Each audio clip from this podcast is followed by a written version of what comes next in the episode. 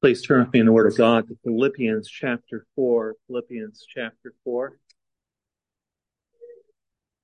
I'd like to thank you for the warm reception this morning, also for the privilege to bring God's Word to you.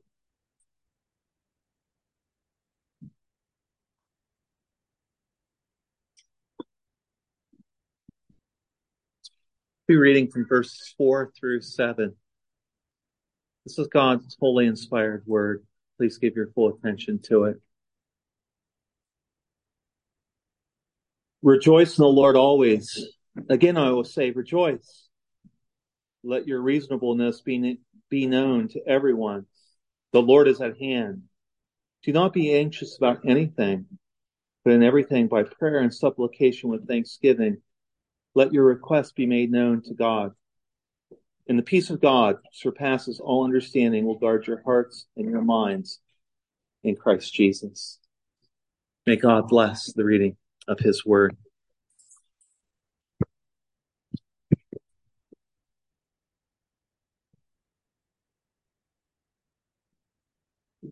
Let's go to the Lord in prayer. Our Lord and our God, we are so thankful for your word.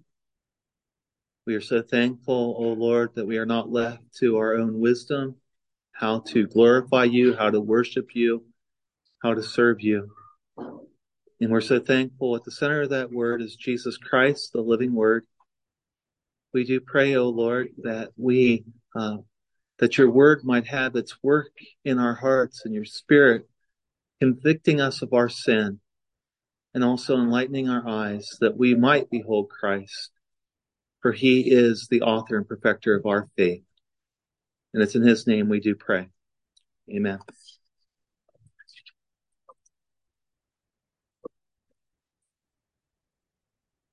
These verses uh, we have read from Philippians are some of the most beloved verses from all of Paul's letters, and that for good reason. In view in verse 4 is our relationship with Christ. We're to rejoice in the Lord always. And we have our relationship with others in verse 5. Let your reasonableness or your gentleness be known to all. But this morning, I'd like for us to start with verse 6, which we could say brings into view our relationship with ourselves.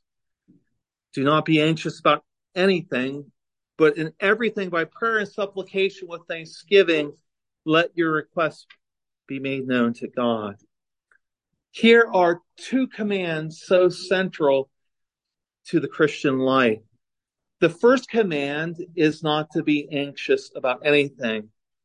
The second command is by prayer and supplication with thanksgiving to let our requests be made known to God. Simple commands, straightforward commands. And yet we struggle so mightily with them. Uh, we're an anxious people. We worry about so much. Uh, we're seemingly always trying to hold on to something. We might be trying to hold on to a life, to possessions, to a reputation, uh, to our health. The list is endless that we get anxious about. Or uh, we worry about what we lack. Uh, we lack uh, money, security, success, fitness. Again, the list goes on and on. And I do understand that we worry about different things, but we share, we share the disruption. As we worry, we share the disruption. It disrupts our joy and it deprives us of peace. But it's not just anxiety that we struggle with. There, there also is a struggle with prayer with thanksgiving. And here a main problem is we simply don't pray. Uh, you have to pray uh, before with uh, thanksgiving here in this command before anything else. And the fact is, few things in the modern age have suffered as much as prayer. We're so busy. We're so tied up with everything going on around us that we don't pray as we should. The day goes by, our heads hitting the pillow, and we haven't turned to the Lord in prayer. And yet, when you read the letters of the Apostle Paul, there's few things that he emphasizes as much as praying. Uh, he's always encouraging his readers to pray. Uh, he tells the Thessalonians, pray without ceasing. He tells the Colossians, devote yourselves to prayer. He urges Timothy to regularly pray for all people. Now, Paul's doing this because he knows that prayer brings glory to God. But he also knows that prayer is a means of grace. It's a means of grace by which our communion with the risen Christ is deepened. And prayer is of utter, utmost importance because you cannot live your, your life, the Christian life, on your own apart from prayer. And friends, um, I know our days are busy, but when we don't pray, we're making a statement. We're making a, a confession that we can live this life apart from Christ, that we can live it in our own strength, that we do not need to turn to Him. Um, and you know what happens when you do that? You look inward. You look inward for your stability. You look inward for your strength. You look inward to make it through your days. And uh, what the Apostle Paul uh, continually proclaims and throughout his letters is that when you do that apart from Christ, it only increases frustration and it only increases guilt. And it's not only the Apostle Paul that we learn that from. The whole Protestant Reformation is tied up in this truth. Martin Luther knew that looking inward, that you cannot save yourself, that your works will be not be that which is pleasing unto the living God. And again, just like in the first commandment, when we're anxious, there's this disruption of joy and there's the depriving of peace. So again, in the second, in the second command, when we don't pray with thanksgiving, joy departs, and uh, there is this loss of of thanksgiving. You see, Paul understands when it comes to living the Christian life, you must look to Jesus Christ. He is the one who has died, more than that, who was raised and is at the right hand of God, interceding for us. And the way a biblical way that you confess that that you live this out is by praying.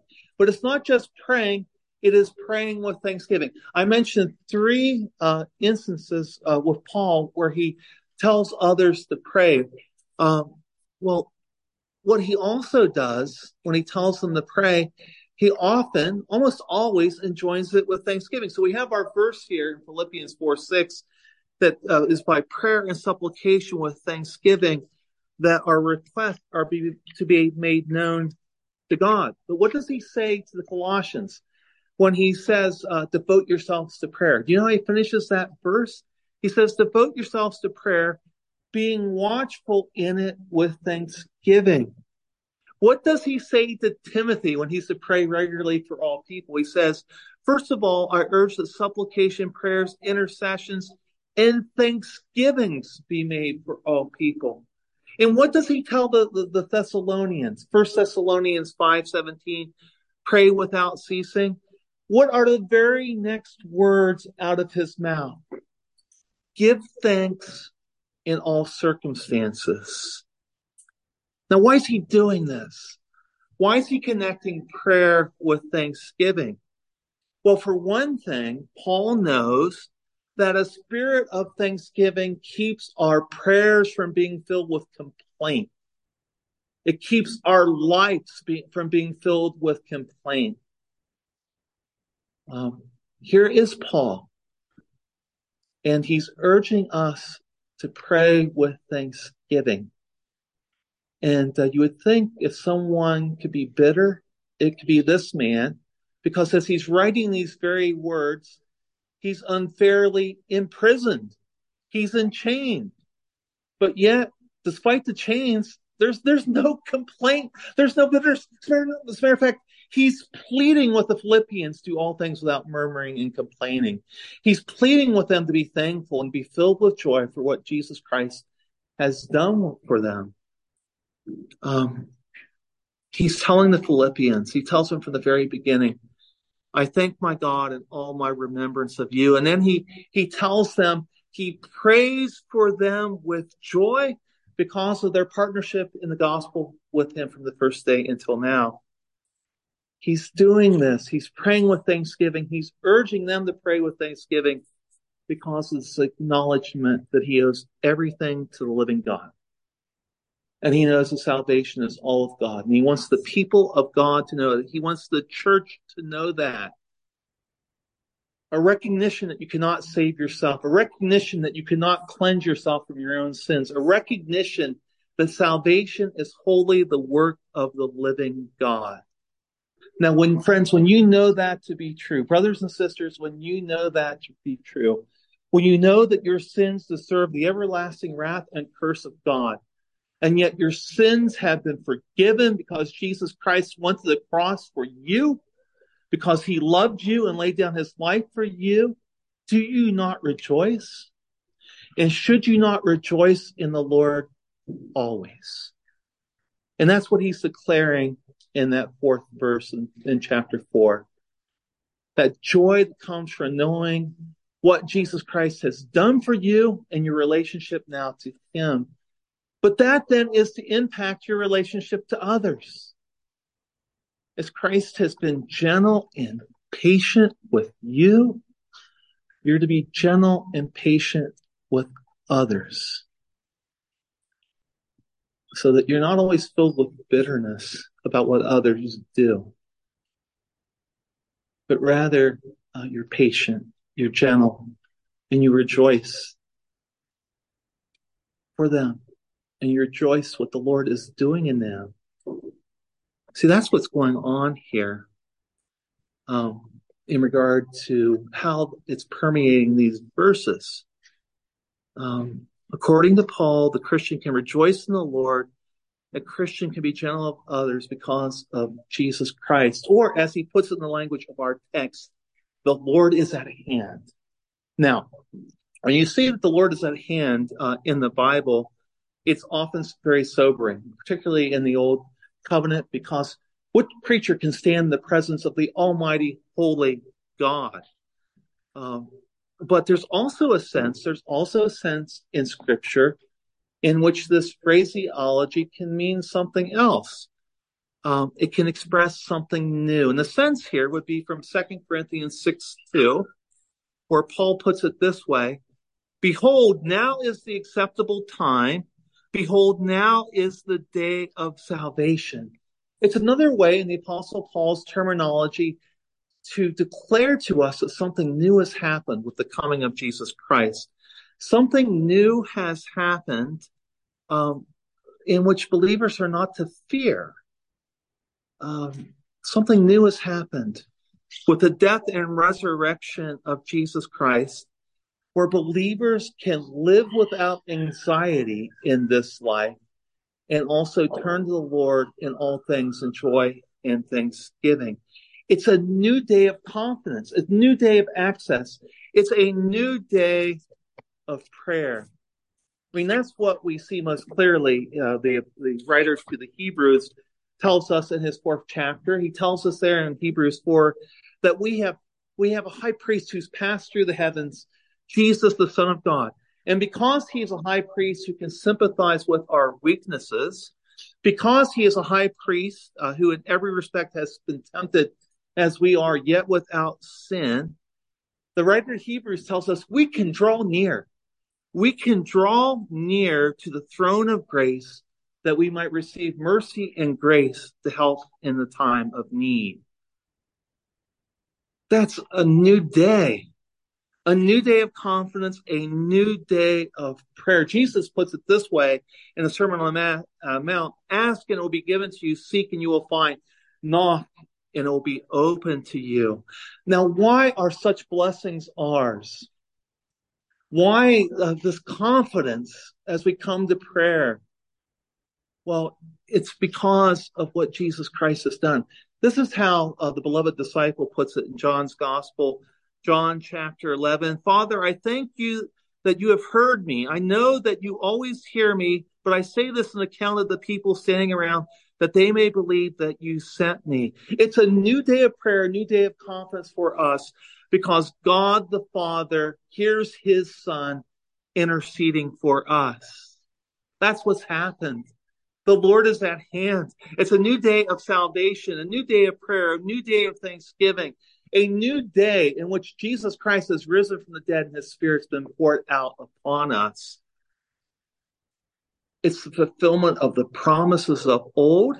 To, just to pick one wonderful psalm, it's the fulfillment of Psalm 34. The Lord is near to the brokenhearted and he saves the crushed in spirit. All these promises are being fulfilled in Jesus Christ. And there's one outstanding, there's one outstanding promise in the scripture, and that is the return of our Lord, which is also near.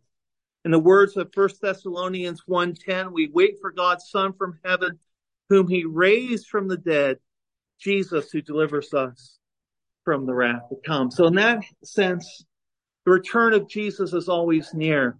It's always as hand. And as we wait for Jesus to return, we are to pray for his return with thanksgiving in our hearts that he has delivered us from the wrath to come.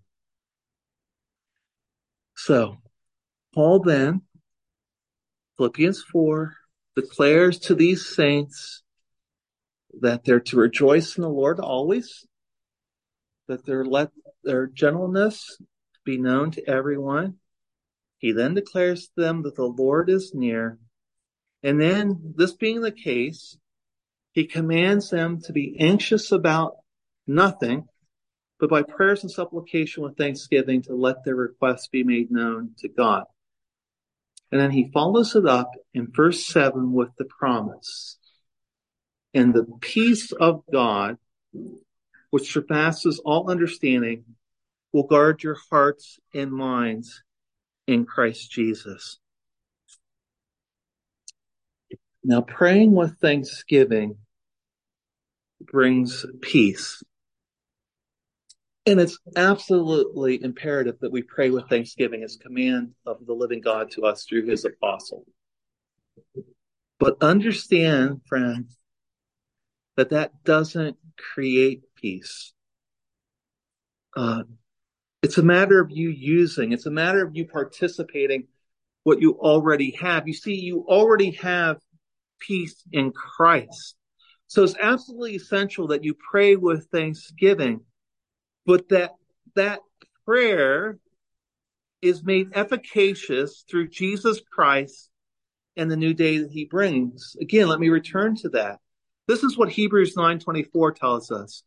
For Jesus Christ is the one who entered into heaven itself, where he now appears in the presence of God in our behalf. That's why we have peace with God. It's because Jesus Christ died for our sins and now risen intercedes for us in the presence of God. To put it in other terms from First John, if we sin, we have an advocate with the Father, Jesus Christ, the righteous. So we have peace with God, but it is the gift of God. That's the reality. It's nothing we earned. It was not because we entered into some deal with God. It's because God had grace upon mercy upon us, we who were sinners. And here's the amazing thing. The imagery of that peace in verse 7 is that of a garrison. That's literally in the Greek also was to be brought out here. And the peace of God, which surpasses all understanding, will guard your hearts and minds in Christ Jesus. What we have in Jesus Christ is a garrison of peace that guards us. And in that sense, it is a garrison of heaven. What we have in Jesus Christ is a garrison of heaven. Well, why do I say that? Well, notice what is said here of this peace. It surpasses all understanding. Now, there's phrases in the Bible that roll off our tongues, and we've heard them our whole life, and we memorize them, but maybe we don't dwell, think about them as we should. That is such a significant addition there. That this peace surpasses all understanding. What does he have in view here? Well, this peace, it can't be explained away by the wisdom of the world. This peace cannot be explained away by the wise pundits of this world. This peace is beyond human comprehension. This peace is supernatural. This peace is what the God of peace has given to us. And that's where this passage is going. If we had more time and we could look at verse 9. This peace is what is ours because what the God of peace has done for us through his son and where he is bringing us to be with himself for all eternity, where uh, he will dwell with us, he being all in all. You see, when you think about these commands and you think about what Jesus Christ has done for us, Paul is also bringing into view you're to think about heaven and what awaits for you there. Friends, heaven is the realm where everyone rejoices in the Lord always. There's nothing but rejoicing in heaven. There's no more sin and death and suffering in heaven. Heaven is that realm of joy. Heaven is that realm where there's no anxiety like there is in this fallen world. Things don't pass away in heaven. Things pass away in this creation, but things do not pass away in heaven. Heaven is that realm where there is perpetual thanksgiving for the Lord. And heaven is that realm where there is peace forevermore. And that is what is yours now. And when you pray with thanksgiving and you trust in the Lord for all things in your life, you are showing that your citizenship is found in Christ in the heavenly places. And isn't that what the apostle Paul has just told the Philippians? How does the third chapter end before he enters into Philippians chapter 4? He says, Philippians 3:20, but our citizenship is in heaven. And from it we await a savior, the Lord Jesus Christ, who will transform our lowly body to be like his glorious body by the power that enables him even to subject all things to himself. Why should you rejoice in the Lord always? Why should you be gentle with others? Why should you be anxious about nothing? Why should you pray with thanksgiving? Because the Lord is at hand. A new day of salvation has appeared. All the gifts of heaven are yours in measure, even as you wait for that day in full in which you will dwell with your King in your resurrection bodies. How can you not just explode with joy. And how can you not give thanks to your Lord and trust Him and come to Him in prayer? I mean, He's guarding you. You are in the palm of His hand. He is guarding you unto that day. And the peace is yours in this journey. It's found in Christ. It's a peace that the world does not know. Christ is not praying for the world, he's praying for you, his church. And again, that's why these commands are before you. And that's why living out of your union with Christ, you can follow after your God in this way. It's not beyond you. By yourself it is. By yourself it could be utter failure, frustration, guilt. Uh, you will not be kind to others. You will not always rejoice in the Lord uh, you will be one who, who is not filled with thanksgiving, but rather in bitterness. But in Christ, you are so blessed. One last word in closing. And perhaps this should have been our starting point. But uh, notice what's happening in the context. In verse 2, we're told the two ladies in the church are simply not getting along. They're not agreeing in the Lord. In other words, they're fighting. And often what you see throughout the letter to Philippians with the, these commands, they deal with these two ladies fighting. Euodia and Syntyche are fighting. And the apostle here is urging them to live in harmony in the Lord. Um, what should they do? What's his counsel or his proclamation to them? Well, they shouldn't go on treating each other as badly as they are. They should be gentle and reasonable with each other. They shouldn't go on murmuring and complaining about the other person. They shouldn't do that. What they should do is pray. What they should do is pray for one another. What they should do is pray for one another with thanksgiving. What they should do is to love one another in the way that Jesus Christ has loved them, or in the words of Philippians 2, to have the same attitude in themselves that's found in Christ Jesus. Because who is the one who always prays for us? It's Jesus.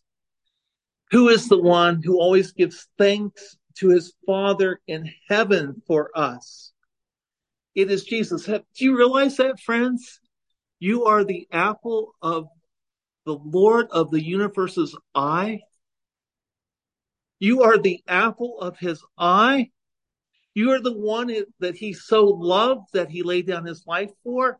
And he prays for you without ceasing. And as he prays for you, he gives thanks to God the Father for you. Paul's the one who practices what he preaches, but the true source of Christian, Christian living is found in Jesus Christ himself. And that's what Paul's after here in these admonitions of Philippians 4. The commands here are to the end of finding our life hid in Christ and not in this world. The commands are connected to knowing who Jesus Christ is and what he has done for us and what that means for us in these relationships. What it means for us in regard to our relationship to the Lord. Verse four, we owe him everything. And because it's a perfect salvation found in him, we are to rejoice. What it means in our relationships to others. Verse five, we're to be reasonable, gentle, we are to prefer the other person in love because that's what Jesus Christ has done for us. He has preferred us in love. And then when it comes to our devotion to our God, we show that we uh, owe everything to our God in our prayers. We speak to our God, confessing our sins, acknowledging his goodness to us. You know, all of life all of life is to live to the glory of God. And all of life is to be lived out of union with our Savior. Now that's what's before us. Uh, but friends, on the basis of the word I got, uh, God, I, I say to you, what is more blessed than that life? What is more glorious than that life? What is more joyful than that life? And what is more peaceful than that life? It surpasses understanding of the world. It's totally otherworldly. But your eyes have been opened. You believe. And blessed are you. You have not seen your Savior, but you have believed. And you store that hope that you will be with Him for all eternity. So live as a redeemed people now. And the way to start to live as a redeemed people, pray. Pray with thanksgiving and trust in the Lord. Don't be anxious. Um, you know, there's a reason why these verses are so beloved. Uh, we can always come back to them and we know just what treasure we have in Jesus Christ. Let's pray.